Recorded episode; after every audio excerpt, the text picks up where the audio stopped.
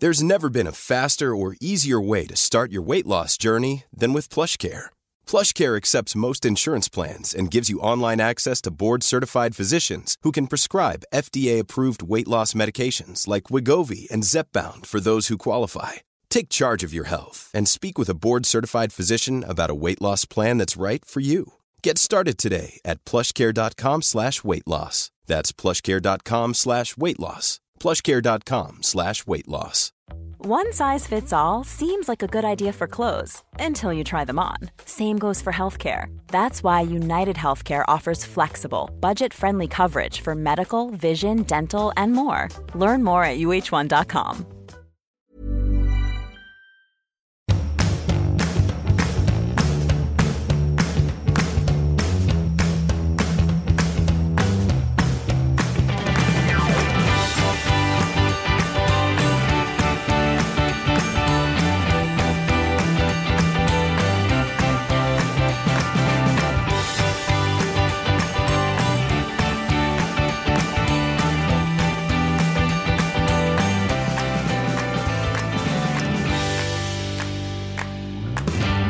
måste bara ta upp en grej som har jäckat mig. Geckat mig. Vad? Mm, Gecko. Hon blir sinnessjuk när man är så här, med så här många barn. Ska man säga, det tog oss en och en halv timme att steka amerikanska pannkakor till alla igår. Åh herregud. Vilket projekt att Ja. den startar. Ja, Men Lotta, så men gud, ska de äta mer? Hon, där är ju faktiskt lite skillnad i en viss ålder, att killar kanske äter lite mer. Okej, tillbaka till förlossningen. Eh, på 70-talet så var det så här, om man kom in eh, kvart över fem, då fick man ju ingen smärtlindring under helgen. För då hade den narkosläkaren gått hem. Den gått hem från dagen. Ja. Nu kom man kvart i fem, då fick man det.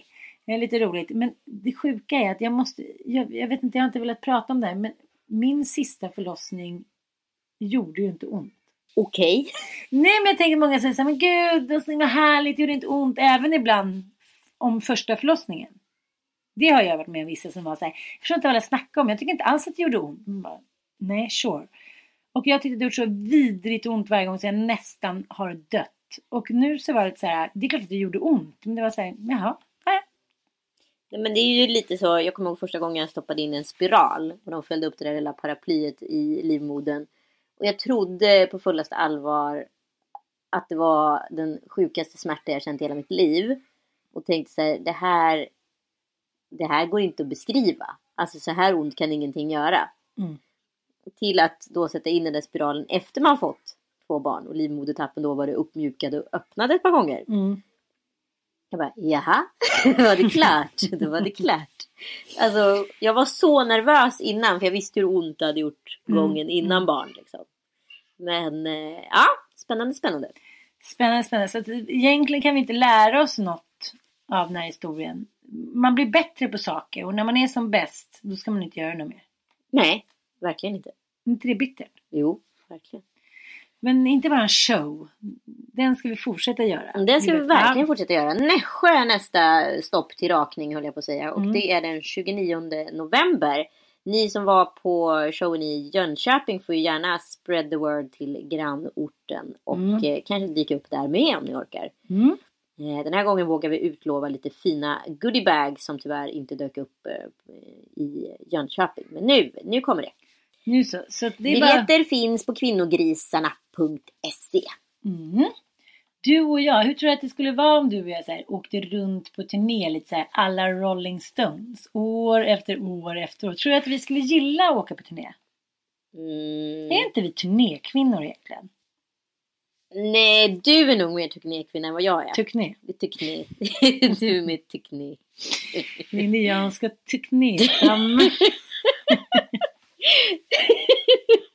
Nej men jag gillar ju att köra bil. Mm, det gör du. Du är Mm. bra på det. Jag är bra på att köra bil. Du ska också hela tiden instagramma samtidigt. Men ja, det är Ja. så det är. Det är så det är att Mm. åka med mig. Mm. Åka med mig. Åka med mig. Det är så det är att åka med. Ja. Nej men jag tror ändå att vi skulle kunna vara Ja, men alltså kanske inte så här året runt, år efter år efter år. Men lite så här, lite då och då. Det är mysigt. Ja, jag men jag älskar den där det energin. Så här, om man går in och man går ut och det är så här publik och man får här, Nej men jag tycker det är så roligt. Du säger att jag är applådjunkie. Ja, Mm. precis. Som när jag var lite nervös där inför eh, Jönköping. Då sa jag så här, men ingen fara, så fort du kommer ut på scenen och folk börjar applådera då... Ja, då börjar rampljuset skina både utanpå och inuti han. Därför- strålar Då blir jag själen helt röd. Det är jobbigt också när man pratar lite eh, om människor. Kanske inte, ja, man kanske inte berättar saker som man får berätta. Och så får man sen något mejl några dagar senare. bara, Hejsan svejsan, det här är Linus från Jönköping. Hörde att du hade nämnt mammas och pappas skåp med porrtidningar. Nej! Och min gamla källa, kul att du minns. Nej, du skojar med mig! Nej, nej, jag var såhär, okej då. Fick du göra en pudel? Nej, men han tyckte bara att det var roligt. Jaha. Gud, Ja, vad skönt att han Mm. tog det så, så det Mm. inte var på något annat sätt. Ja, Ja. herregud. Ja, nej, men jag är ju precis eh, hemkommen från New York om det. Mm. Tack för att du frågar, tack för att du frågar. Mm, men jag har ju frågat. Ja, vi kan alla följa dig och Joels New York-resa. Det såg ut att ha varit väldigt mysigt. Det var väldigt mysigt och framförallt så är det ju roligt att eh, ty, alltså jag, det här var min sjätte gång i New York. Mm. Eh, och Joels första gång. Det Mm. är roligt att han har ljugit på jobbet och sagt att han varit där en gång innan. Så nu har vi ju så pratat så mycket om hur han ska upprätthålla den här lögnen. Mhm. Att han bo, brukar bo i Tribeca. Mm. Men den här gången bor, bor han på Lower East. För att det är mer inne. Gud vad roligt. Varför har ljugit om det? Men du vet ibland så slänger man ju bara in en sån här nödlögn och när den är liksom ute så är det ju liksom för sen att ta tillbaka. Men jag tror också att det handlar om att vissa städer ska man liksom ha varit i vid en viss ålder på något sätt. Så då kanske det blir lite så här, jo men det har jag varit, det har jag varit. Och sådana där finns ju så många gånger när man har sagt att man har gjort eller varit med på någonting och sen bara kommer det så här, men du var ju inte med då. Jo, om du verkligen tänkte efter lite där i högra hörnet satt jag och pip. Det kröp ju också fram eh, utav en slump. För en stor anledning varför vi började kommunicera med varandra det var för att vi båda, som det hette, hade varit på Kent-konserten Mhm. i Globen och diskuterade om upplevelsen utav den konserten. Sen kröp det fram att Joel inte hade varit här. Ungefär fyra, fem månader senare. Men vadå du, du, du, va? va? du vet den där. Hade han glömt då att han... Att han hade sagt att han hade varit där. Eller så hade han väl läst på tillräckligt mycket och vågade då han såg en perfekt eh, lina att så här, här kan vi kommunicera. Det här Ja. blir perfekt att prata om. Mm. Jag, man köper ju den lögnen. Men jag kan förstå det. Ja men jag köper den helt rakt av. Men det kan ju bli lite knepigt när man har hållit fast vid sin liksom hittepågrej för länge. Förstår du vad jag menar? Det kan ju vara, det ena är om man hasplar ur sig någonting. Så, Mm. ah, men jag var också för länge sedan, men jag var också där 19... och sen är det inte så, då kan man ju här, komma ur det. Men jag är ju en killkompis som körde med samma lögn i flera år. Nej men gud berätta, det här är så spännande. Jag älskar sånt här. Ja, men hans fru är väldigt speciell, helt Mm. fantastisk. Hon är eh, dels besatt av 1700-talet Mm. och vill leva ett 1700-talsliv. Så hon har ett liksom 1700-talsnamn. Hon liksom eh, lever i någon form av orden. Ja, orden. Hon har peruker, hennes bild liksom på Facebook. Allting är liksom 1700-tal. Åh fan. Och han tycker inte alls att det här är kul. Så jag vet inte hur många gånger han har skickat så hemliga bilder till mig där han står i en sån här 1700-tals eh, peruk, du vet, så här pa- page. Så här. Hejsan svejsan på något slott i Mariefred och bara så här. Okej, eh, nu är tydligen en manuettdans, typ så här, skjut mig. Bara, kämpa på, kämpa på. Han kan liksom inte efter typ så här 15 års äktenskap. Säg att han inte tycker att det är kul. Nej, och även eh, att hans fru älskar Peter Lemark. Och är så här, men typ Peter Lemark i mitt liv. Han bara ja, mitt med, mitt med liksom. Och sen skulle de gå på första konserten. Han har ju aldrig konsert. Han har bara haft en konsert efter de träffades typ. Och då kan ju han såklart inga låtar. Han hatar ju Peter Lemark. Han vet ingenting om Peter Lemark. Och fortfarande nu efter 15 år så går han och bär på de här liksom idéerna om vad hon tror om honom. Nej, det är så jobbigt. Det där är så jobbigt. Det är så jobbigt. Men om jag tänker Men så jag här, tänker så här, den där lögnen som liksom slinker ut på en, liksom en lunchfika. När folk säger så här, ja men har ni varit där? Ja. Man bara Mm. säger ja, instinktivt. Utan att man liksom, och vad man skulle kunna hamna i för klister. Det är väldigt roligt tycker jag. Att spekulera i en sån person, hur dens liv skulle kunna te sig efter den typen av nödlugn. Ja, men det är också så väldigt lätt att så här, döma hunden efter håren eller tvärtom redan från början. Det är så att den säger because first impression last. Det liksom ligger ju någonting i det. Mm. Jag kommer ihåg, eh, ja, men det kanske jag berättat förut, men jag, när jag precis hade träffat Mattias och kom hem till honom första gången och han hade en, observera en kudde från Svenskt Tenn och jag var så här, fan vad härligt, jag har träffat en snubbe som liksom är intresserad av inredning. Var det du sa till dina väninnor efteråt. Och det är så fint det där köket. Sen att så här, resten såg ut som en skabbig, elaliga soptipp. Det var ingenting jag tänkte på. Nej, det var det inte. Och han också pratade om sin fisksoppa som han var så bra på. Gud, den där fisksoppan han skulle bjuda på. Han har fortfarande inte den där fisksoppan.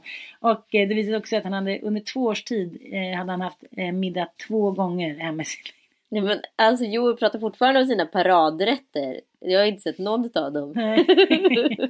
Paradrätter. de här liksom, snacken i början, de är ändå väldigt roliga. Men är det, kan man, säga, kan man likna det vid en vit romantisk lögn? Ja, men man måste väl, alltså allt handlar ju om införsäljning. Hur bra är du på att sälja dig själv för en Mm. viss person? Mm. Och, och kan den liksom syna bluffen eller kan den inte det? Och hur lång, långt kan ta den här bluffen innan den behöver liksom ens då behöver den inte ens synas. Förstår Nej. du? Då går den över till något annat så blir det homogent och det löser sig ändå så att säga. Det- En bluff jag fick höra om. Mm. Fy fan, jag har fått höra en sån jävla historia. Ja, men det här är ju liksom när man har lite för mycket pengar. Mm. Eh, lite för lite att göra. Mm. En känd manlig skådespelare. Det här är en amerikansk skådespelare som iscensätter sin 50-årsdag på följande sätt. Att han blir eh, när han landar på LAX i sin privatjet så kommer det ett eh, team på maskerade män, biffiga maskerade män och kidnappar honom och tar honom till sin födelsedagsfest. Där han liksom fortsätter bli jagad utav de här maskerade männen. Alltså det är han som har iscensatt det så han vet ju liksom eh, slutet utav scenariot vad som kommer ske. Så han jagas runt där på festområdet eller i huset eller vad det nu är. Och så till slut in i ett sovrum så får de tag i honom och då sätter de på honom allihopa. Okej, så men, men gästerna då? Gick hela den här festen ut på att de här fyra männen med masker jagade honom för att sätta på honom? Jag förstår inte. Ja, Eller tillbringade han liksom lite tid med gästerna Ja, men det är sen, klart han gjorde. Det, det, sen blev det pruppfest? Sen- Först blev det väl pruppfest skulle jag Mm. säga och sen blev det fest. Det är inte helt fel. Nej, det är inget, inget fel på... Pruppfester kan också vara Ja. bra fester. Nej men det, det är ju en annan typ av bluff. Mm, jag fattar. Att man ska tro att det är någonting som inte är. Men, men det är ju lite som senaste månadens eh, metoo-kampanj. Allting har varit en bluff och alla har spelat med. Typ kejsarens nya kläder. Liksom, alla ser att liksom, kejsaren är naken men ingen säger någonting. Och så länge ingen säger någonting så kan man intala sig att det är så. Ja, nej men absolut och det är väl det folk har gjort och det, jag tycker också att jag upplever hela tiden så här att någon tar bort någon skygglapp på mig Mm. hela tiden. Men jag tänker också så här. Efterdyningarna av den här kampanjen som ändå har pågått från och till i flera år. Det är också så liksom monumentalt stor. Alltså det är mycket mer än vad vi kan överskåda just nu. Och då tänker jag så här, små vardagsgrejer. Jag tänker på en kompis som har flygit med en eh, kapten i massa år. Och han är alltid på dåligt humör. Du vet, de kommer in och säger hej vill du ha något att dricka? Äh, alltså. Man ska leva med den här dispoten uppe i himlen. Och liksom, det är ju livsfarligt egentligen. Mm. Att det inte är bra stämning. Sen efter den här kampanjen så gick hon in och sa hon så här till honom. Vet du en sak? Nu kommer jag gå ut igen. Och sen kommer jag komma in och knacka på. Så kommer jag fråga om du vill ha någonting att dricka. Och då ska du vara trevlig mot mig. För att det här är inte okej. Och han bara så här, ojsan svojsan. Han hade hållit på sådär i 15 år och ingen hade sagt någonting. Han tänkte så här, fan vad skönt jag har med lite dåliga energier. Och då var det så här, okej jag ber om ursäkt. Så här, mm. Det var inte svårare än så alltså? Nej. En annan kompis berättade om att hon eh, hade varit med några gamla släktingar. Eh, liksom, ja, men gamla och gamla. Så här fräscha, men så här 70-taggare. Och det hade berättats någon gubbhistoria där om någon hitan och ditan. Och hon tyckte att det här var lite rolig, liksom, den här historien i alla fall. Och hitan och ditan. Och sen så hade den, liksom, poängen varit då någonting så här. Ja, det är en brud och hon har stora pattar. Eller något sånt där. Och då var hon så här. Men okej, log inte. Försökte inte ens liksom spela med att hon tyckte det var roligt. Även fast det var en liksom släkting som hon kanske så här, visste skulle ta illa upp. Hon var så här, jag tycker inte det var roligt. Och som han skämdes. Och nu kommer det inte komma någon mer buskishistoria om kvinnor med stora rövar, stjärtar eller hit och dit. Nej, nej inte på ett tag i alla fall får vi väl Mm. hoppas. Sen- har ju liksom både du och jag levt lite länge för att här, se att det blir bra direkt. Den här gången det som är skillnaden är väl att det är så otroligt många som engagerar sig. Eh, och att de fortsätter hålla i sig. Jag pratade lite med en kompis som bor i USA om vad som händer efterdyningarna utav Harvey Weinstein-kampanjen. Det som egentligen kickade igång eh, metoo-kampanjen. Eh, det hände ju absolut ingenting. Det är fortfarande bara Harvey som så här, targetas. Och det är liksom inte blivit någon, det har inte brett, eh, brett ut, sig, ut sig till andra branscher eller andra personer. Utan det är han som står liksom i skottgluggen för detta. Eh, så det verkar vara liksom... Det är i och för sig väldigt märkligt tycker jag. Ja. Men jag, gud, det är så mycket historier. Alltså det är ju metoo är Mm. ju globalt. Men det är Mm. inte så att någon annan näringslivstopp eller någon annan man har hängts ut. I Sverige börjar ju liksom Alltså det är som stora dominobrickor som faller liksom. Det är så, på ett sätt är det liksom så underhållande för att det är så absurt så man nästan inte kan tro att det är sant. Nu berättade en kompis till mig som inte är 22 som hade varit på middag med en gubbe som inte var 22 utan typ så här 70. Så mitt under middagen ner med handen mellan benen och trycka till lite på henne. Hon sitter bredvid sin man. Eh, ha okej, ja, ja. Hon tar bort handen och så ska hon gå iväg och då tar gubben handen och trycker upp Nej. i rumpan. Försöker liksom få in lite fingrar. Lyckas inte. Trycker in liksom hans telefonnummer i, eh, i hennes hand och säger Tycker du är så härlig? Hör gärna av dig. Och nu pratar vi liksom 70 plus.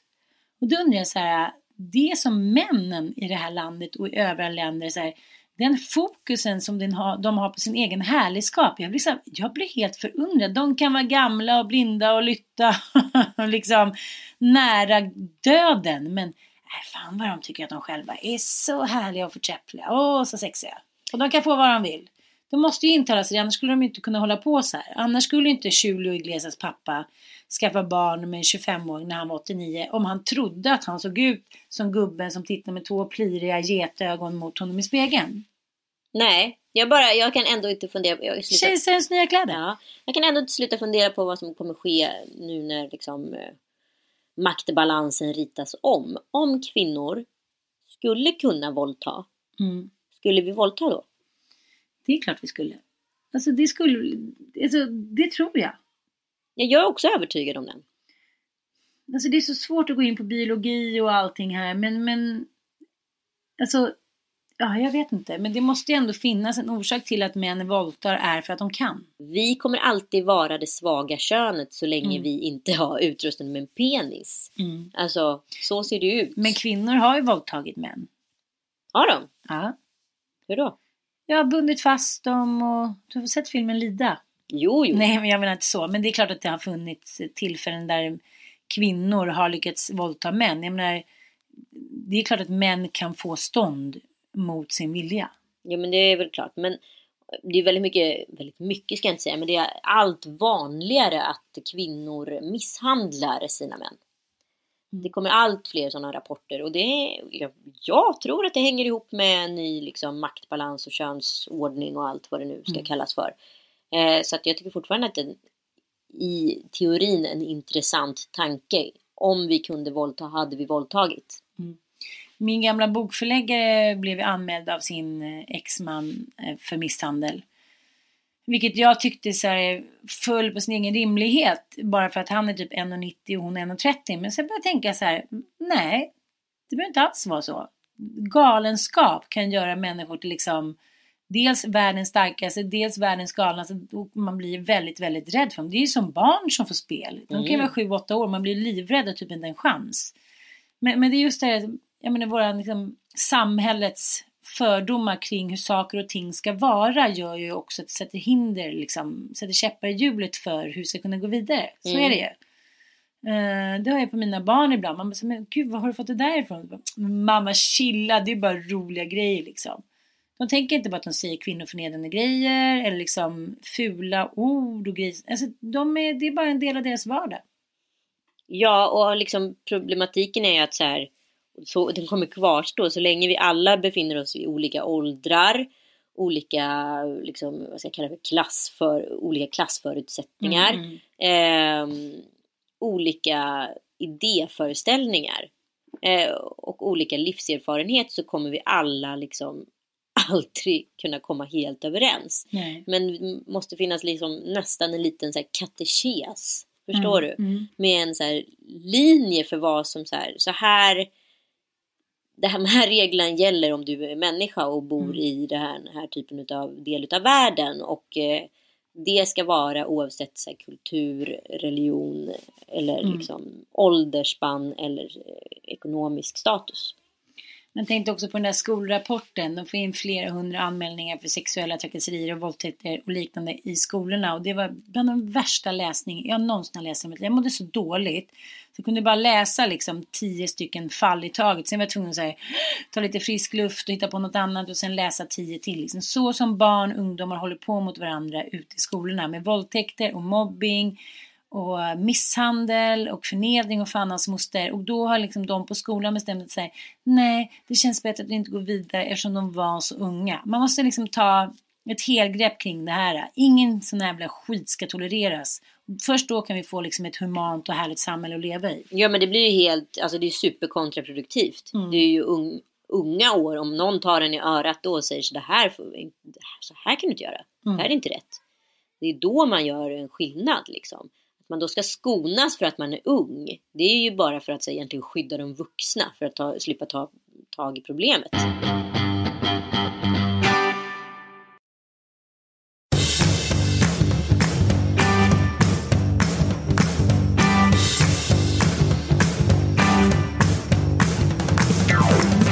Men det där har jag varit med om flera gånger som till exempel när man är på journalistresor eller när man är någon annanstans eller på någon middag där man kanske inte känner barnet i fråga så himla väl.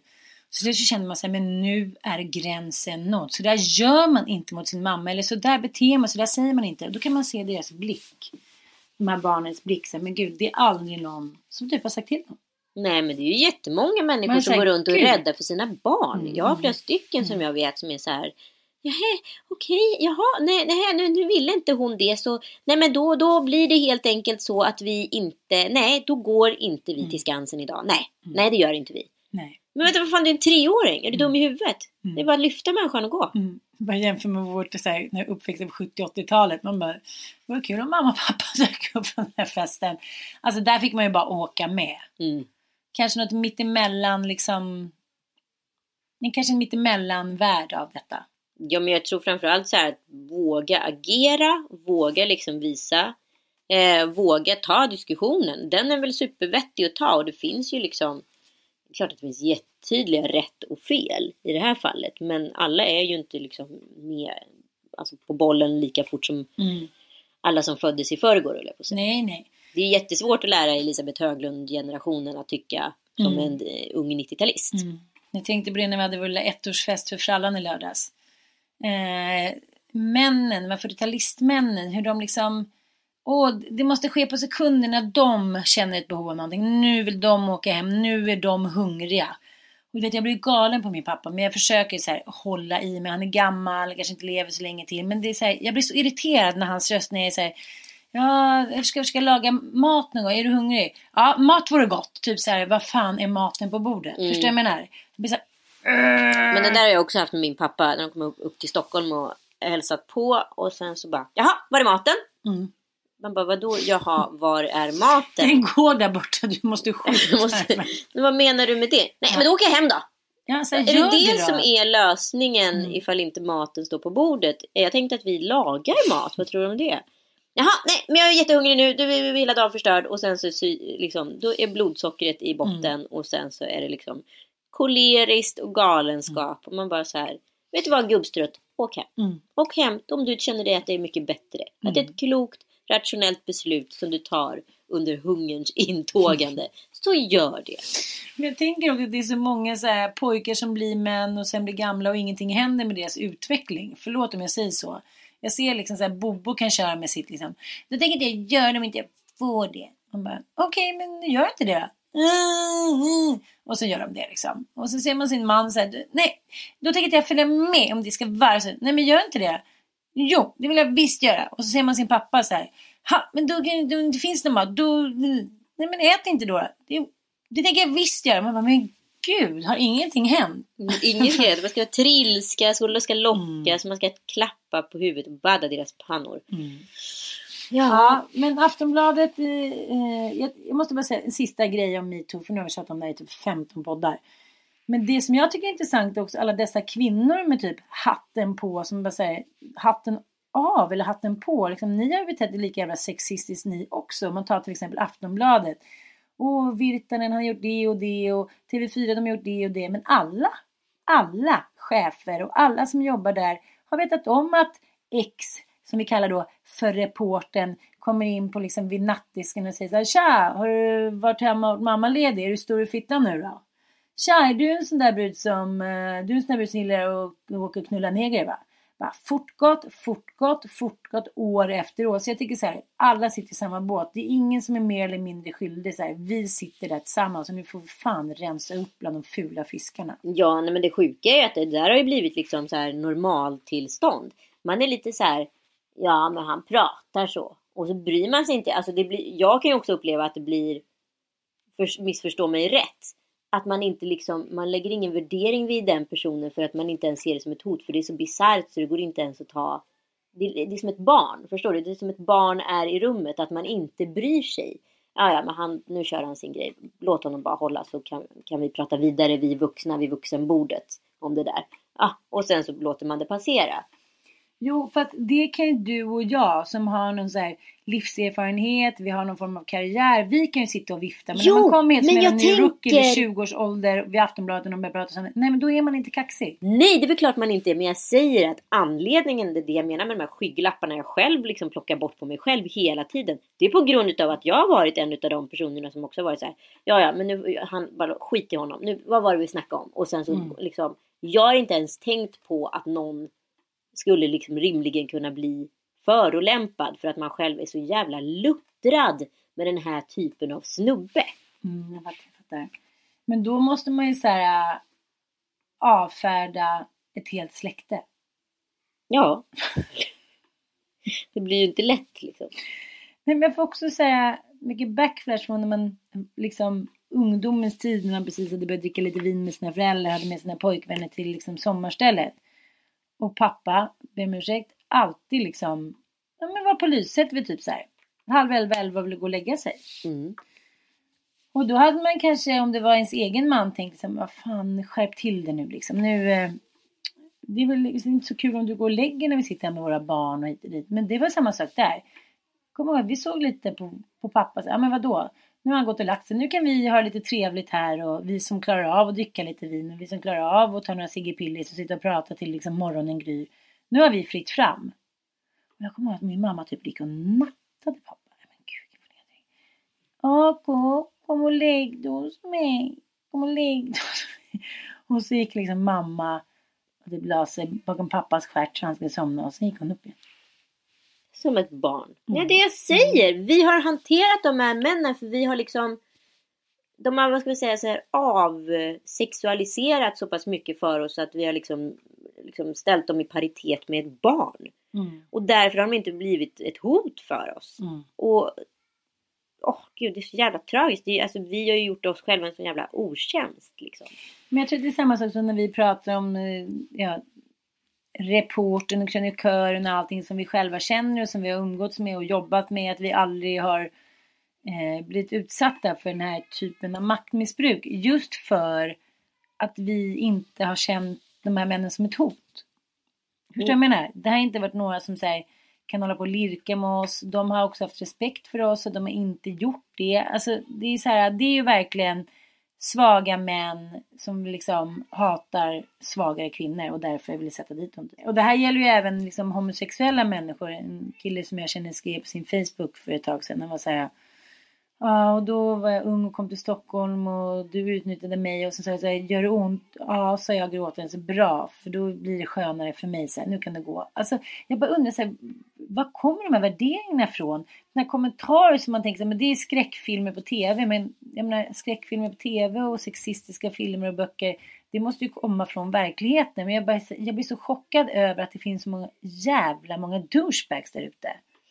Men man kan ju inte bli chockad men man kan ju ändå bli så här lamslagen utav det faktum att det bara pågår och pågår och det är så mycket. Det enda som är, det enda, det som är väldigt, väldigt bra med det här det är att det kommer upp i ljuset. Mm. För kommer det upp i ljuset, allt som sker bakom en stängd dörr som inte talas om, som tystas eftersom vi har lärt oss att vara så jävla artiga i våran generation.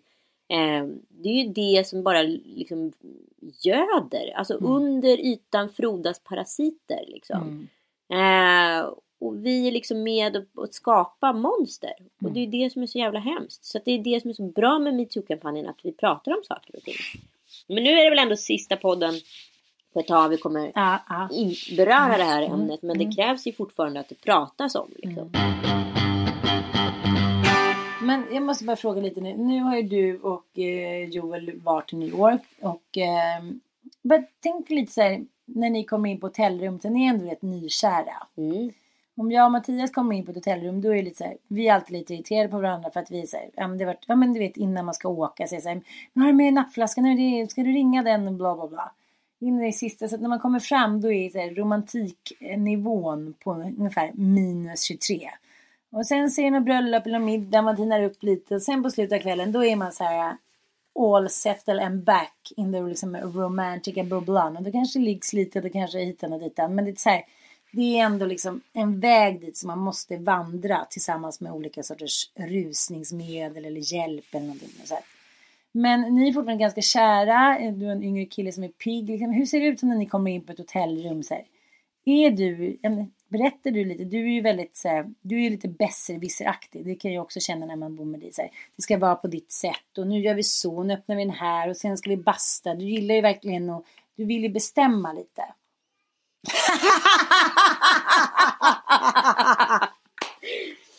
Jävla dåre. Ja. Ehm, nej, men, nej men det är liksom lyxen med att vara Reisleiter. Mm. Det är då man får bestämma. Men berätta nu, ni kommer in, var bodde ni första natten? Men första natten så, jag hade poäng på hotels.com så att då kunde vi bo ganska gratis. Då hade jag tjänat in en bonusnatt. Så bodde vi på ett eh, helt habilt eh, bra hotell eh, i, på alltså Lower East. Och sen så flyttade vi till Ludlow. Eh, Hur var Ludlow? Jättetrevligt, supertrevligt. Mm. Eh, och eh, så kul gay Jewish neighborhood Mm, och som är mm, superhet just nu liksom. De har ju höjt hyrorna uppe i Soho så alla gallerister och sånt och alla småbutiker har ju fått klappa igen och, och då flyttar ju alla neråt mot Lower East. Så att nu är det ju bara liksom eh, H&M etc.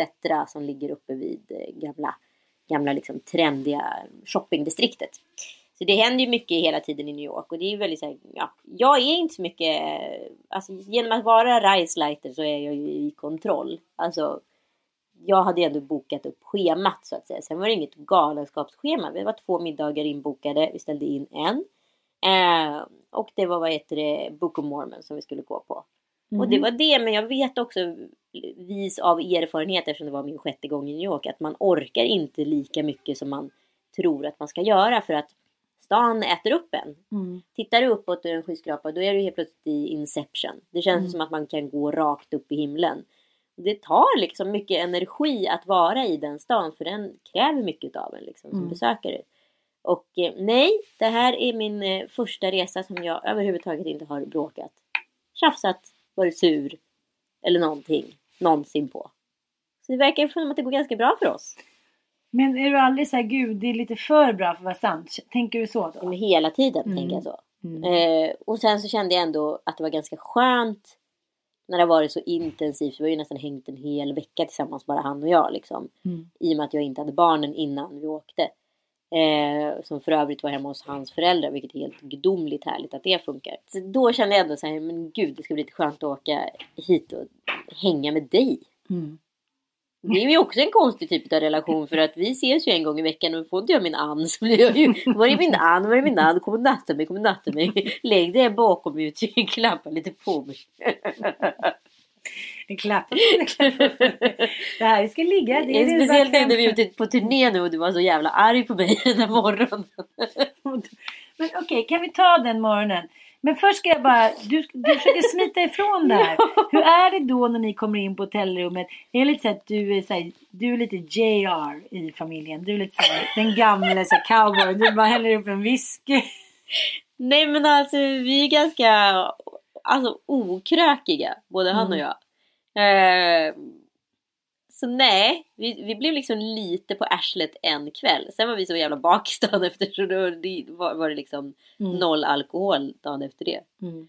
Eh, nej, vad gjorde vi? Vi kom dit och sen så drog vi upp på stan direkt. Sen gick, ville han gå på hockey tyckte jag. Det låter som en fantastisk idé. Så gick vi på hockey. Mhm. Men eh, Rangers spelade och liksom, vi gick på hockey. Jag sov mig igenom hela matchen. Och varje gång de gjorde mål så vaknade jag till och applåderade lite slött för att sedan Men somna då igen. sover du. En tant sitter och bara... ja, då gjorde ni det. Ja, sen var vi hemma liksom efter matchen. Den slutade vid 11 tiden. Så vi gick och la oss. Och, ja, så första kvällen var ju ganska lugn. Mm. Det är pensionärsliv du beskriver. Ja men alltså samtidigt tuffa på.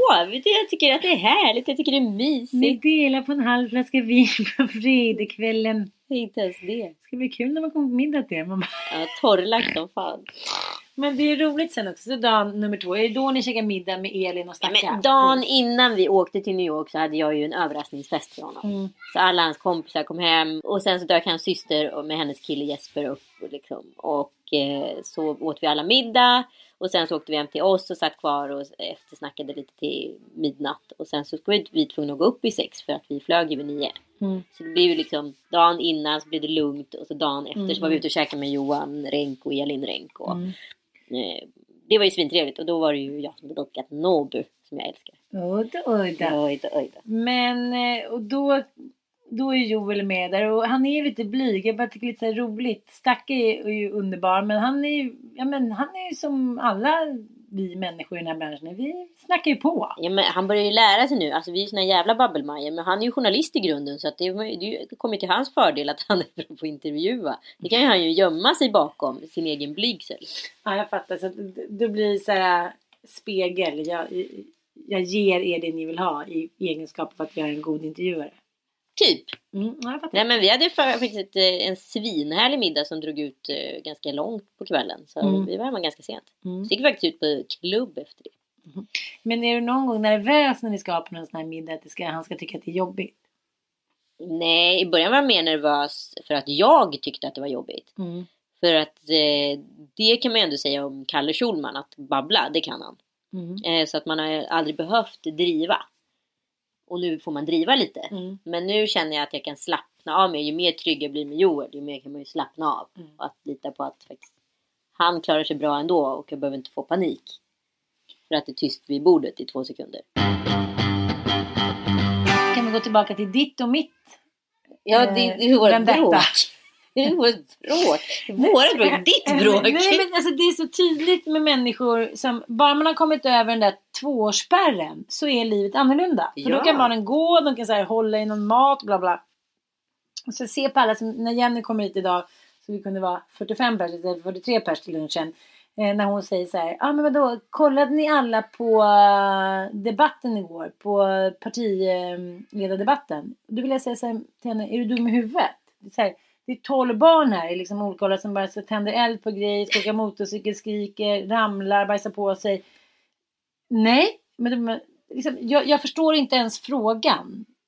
Förstår du vad jag menar? Nej, men hon lever ju ett annat liv för att hon har ju Jo. stora barn. Jag vet, men det är, så här, det är så sjukt hur snabbt man inte längre kan sätta sig in i en annan människas liv. Nej.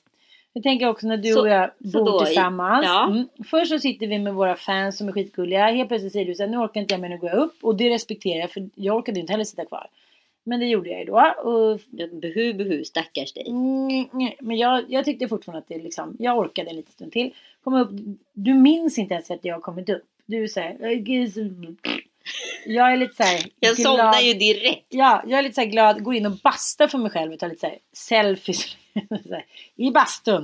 Uh, sen Det är fortfarande inte mitt fel. Nej, men klockan sex på morgonen så, så här, Ärtan Södlund som ligger bredvid så här, ligger och spelar upp klipp från vår jävla podd som ni nu lyssnar på. Jag bara, du skämtar med mig? Först bara så hatade du så mycket så jag inte kunde säga någonting. Så tänkte jag, men nu, nu har hon bara gjort något fel så här, som barn gör ibland. De brukar sätta på ljudet. Sen typ efter tio minuter så bara, fan vad hon verkar råka sätta på ljudet. Då är du klar. Nu har du sovit dina timmar. Du, har inte haft barnen på dagar. Ja, nu går vi på basta och käkar frukost. Är så här, så här. Men det är ingen idé för du är ju inte i min värld längre. Nej, Du det har ju det verkligen. varannan vecka där du kan säga Förstår du sen när jag kommer få en liten vad du kan hämnas på mig? mm. Då ska jag komma med alla barnen varje dag. Sen ska det vara en liten playdate. Playdate, ja men det är intressant. Man ska tänka på det faktiskt. Åt båda hållen. Man ska inte vara så dömande och man ska heller liksom försöka förstå också. Ja, men sen har ju jag också i grunden väldigt mycket mindre sömnbehov än Väldigt mycket mindre hjärna. det också, än du.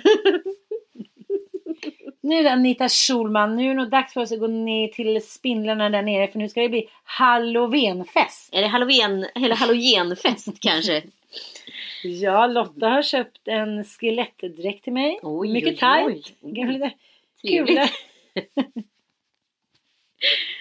Hang loose. Ja, jag säger inte vad Nej. du pratar. Och det ska grillas och det ska sättas upp eh, spindlar och fyrverkerier på att säga. Ehm, ja, det blir kul. Det blir kul. Halloweenfest. Halloweenfest. Ja, eh, flera barn som vill eh, få ens uppmärksamhet. Så jag tackar så mycket för att ni har tagit er tid att lyssna på denna podd. Och ja, vi vet att ljudet kanske inte är så krisp som det brukar. Men vi sitter också på Gotland i barnens eh, sovrum och poddar eh, på vår portabla lilla poddstation. Ska vi avsluta med lite göttigt skvaller om Dum Dummare, Tom Allan och Bobo? Ja, det måste vi ändå Mm. göra. Det är nu 12 här, 12 barn här från 0 till 16. Mm. Mm. Eh, Bobo är väldigt tjus, förtjust i Penny och Tom Allan men de har ju ändå en liten speciell relation till varandra. Ja, I Kenya i årsskiftet så petade Bobo en pinne i munnen på Tom Allan. Detta har då lagt vissa så här sordiner på denna, Sardiner på denna eh, vad ska man säga, fryntliga stämning de Ja. två emellan. Så, men de gillar ändå varandra men de vill inte erkänna det för den andra. Nej, så då säger Bobo då Kommer Penny, jag ska leka med Penny och sen så kommer Tom Allan och då ska de säga inte låtsas om att de har längtat efter varandra. Har du sett Allan? Har du sett Allan? Ja. Mm, och Tom Allan har då tagit med sig en godispåse till Bobo. Där han själv har ätit upp alla goda godisar och ska ge Bobo alla äckliga godisar. Han är lite mer strategisk. Som en schysst gest. Det var väldigt viktigt att Bobo skulle få godisarna i alla fall. Han, han måste få någonting även om det är väldigt äckligt. Ja. Vet han har fått den där stillen från sin onda häxa din mor. Tack för att ni lyssnade. Happy lyssnade. Halloween. Happy Halloween. Puss.